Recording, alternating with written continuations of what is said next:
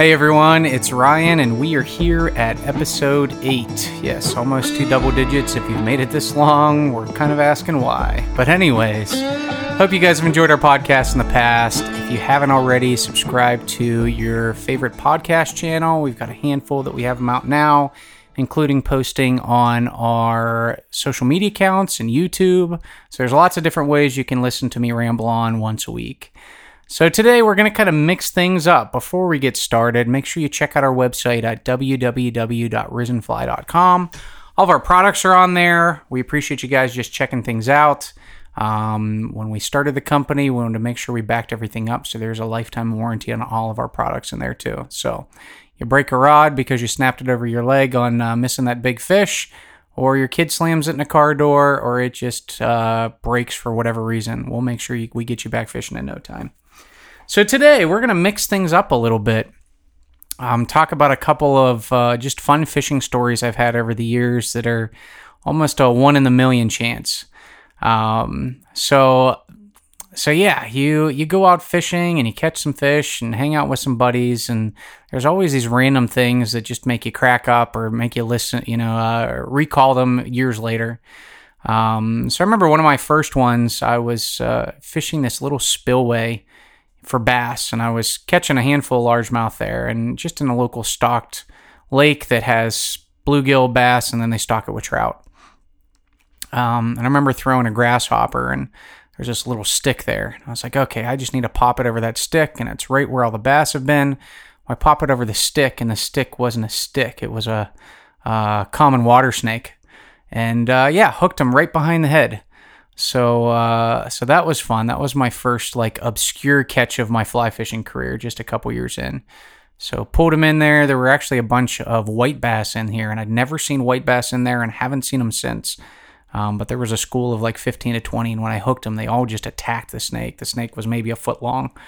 Um, so they pretty much like ripped this thing to shreds, and I never had to bring it in, but uh, they saw the feeding opportunity. So that was an interesting, uh, interesting occurrence over the years.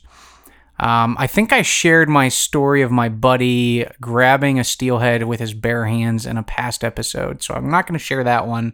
Um, but that one's worth a listen. I'll have to look back at what that is, and maybe I'll share it in the comments later as to what episode that was. Um, but you'll have to check that one out. One of my other favorites. Um, so I talk a lot about steelhead fishing. That's kind of the big thing to do here in Western Pennsylvania. As Lake Erie from us, just north of Pittsburgh here, can hit some of the tributaries in an hour and a half. I can hit the lake in two hours. Um, so there's always lots of fun stories uh, over the years. You know, I've got stories of fishing in single digits where you know your fly line just becomes a bead of ice, and uh, you can't tell if your flies are on top of the icebergs floating down the stream, hitting you in the leg, or actually down below. So we've got uh, we've got stories that I'm laughing because I can just recall them that I've got a, a, friend of mine that was driving and he's a huge Star Wars nut, just absolutely huge. So he's got Yoda's voice and an X Wing on his GPS. So this was, oh gosh, 10, 15 years ago. And the other guy that was fishing with us, he, uh, he he made some mistake about it and he goes sorry i'm not a trekkie. Completely completely not even you know not even understanding that star trek and star wars completely different things. And so my star wars buddy was like it's star wars. But that was yeah that was that fishing trip. It was nine degrees outside. We're driving from one place to the next. I think we hooked three fish out of like six guys that day. Um, but because of the fun stories you just remember that and uh, and recall those as years and years gone by one of my next favorite steelhead stories was fishing with a buddy of mine. It's funny, he used to, uh, here's, here's a fantastic story. He moved out here from Colorado. Um, he used to be like a trail guy, did some hiking trips and rock climbing and rappelling and stuff like that out in Colorado. And um, one day he was on a little hike, looked down at the stream and saw this rod and reel, and walks down to it and uh, it was busted in half. Nobody in sight within miles. You know, he was kind of out in the middle of nowhere. So he picks it up, takes it home, does a little research, realizes it's an Orvis rod. They had a warranty on it, so he sent it in, uh, paid for the little warranty claim on that, and then he went to a pawn shop and swapped an old snowboard for a pair of waders, and that's how he got into fly fishing in Colorado. Um, so I took him out a few times here, taught him the ropes. Remember one day we are up for steelhead, And uh, you can fish multiple flies up here. We usually fish one to three flies, usually two for me. Um, and he hooked into a steelhead, and uh, and it looked like he had foul hooked it, so he snapped it off. He's like, "Oh man, that was my last fly of that kind that was really working well." I said, "I'll get it back." You know, completely joking. So I find the fish that um, that he hooked and and uh, and lost the flies on top. I cast to it a couple times, just hoping literally to catch the fish. And about on my fourth or fifth cast, I cast out and uh, and I pulled back in, and literally his two flies that he lost somehow got dislodged off of the fish and were wrapped him around my rig. So I walked up to him, and he walked like 20 feet down the stream. I was like, "Here's your flies." He's like, "You're kidding me." I was like, "No," literally just pulled him right off the top of the fish. Um, so that was uh, that was fun. And uh, this will be a short podcast, but I'm going to share a story probably one in a billion. So we've talked about one in a million. Like, how do you get those flies back without catching the fish, without foul hooking them again? But this one here was the same guy. We were fishing. I do a trip up to New York and fish uh, streams running into Lake Ontario every year for salmon and steelhead and brown trout and all kinds of fun stuff up there. Um, and, uh, you know, the typical king salmon in that area is like 15 to 25 pounds. They get a couple 30 to 40 pounders every year, but they're pretty rare. Uh, so these fish put up a great fight. They snap a lot of a lot of hooks off. You know, they you foul hook them, so they you know you get a fish that's way upstream and it might have three or four flies in it. So I'm always like, uh, you know, um, doing surgery and grabbing my hemostats and yanking flies out of these fish's uh, fins before I put them back. So this one, I uh, I host the trip, so I'm always the net guy, and I netted the fish for him, and I go to take the hook out of his mouth, and this is where literally one in an absolute billion opportunity happened. So this fish had a had a fly in its mouth. And my buddy, the same guy who I got his flies back from the steelhead, had his hook. The the point of the hook was through the eye of the other hook in the salmon's mouth.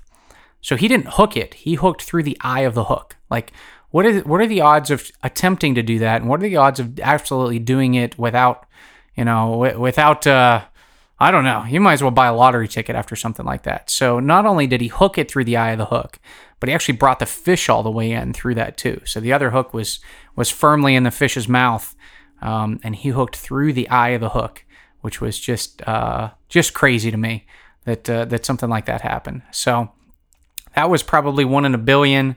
Lots of fun stories over the years. Um, I would say another one from mine uh, was I was fishing a late night spinner fall. So we've got a brown drake hatch about 45 minutes north in a local stream. And I usually fish late at night. I'll fish into dark. And I'm uh, hiked way downstream, uh, fished a big hole. There's a big rock that a lot of fish kind of hide behind. And there's a deep pool behind it. So great for spinner falls. And I'm fishing and I'm catching a couple fish and it's getting darker and getting darker. And I cast out there and and all of a sudden there's this weird slack in my line and I couldn't see much. And I'm like, oh man, I must not have tightened the tip of my rod and it flew off because that's happened before to me. I'm sure it's happened to some of you too.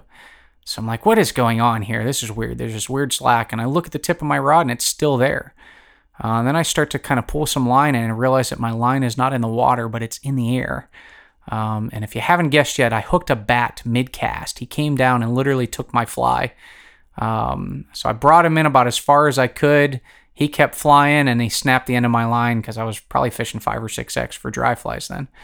Um, and then I just heard him screeching off, so I knew he was hopefully going to be fine and hopefully get that fly out of his mouth. But but uh, hooked a bat, and uh, so I've hooked a snake, I've hooked a bat, I've hooked a couple other weird things over the years. Caught some crayfish, um, hooked snails that have maybe taken a fly. So those are all weird catches over the years. And I remember walking back to my car in the pitch black with a little headlamp on.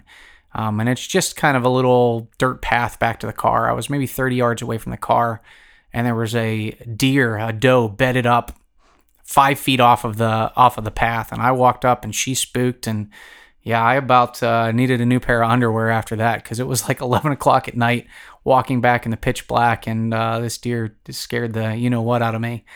Um, so that was a fun, interesting encounter with two different animals on that uh, on that fishing trip outside of the fish. So uh, go ahead and share some of your stories. Uh, comment below. Comment on any of our uh, media outlets there on some, you know, one in a million opportunities that you've had over the years fishing and uh, and tell the fun stories that I'm sure you're sharing with all your friends too. So just wanted to have something a little different today.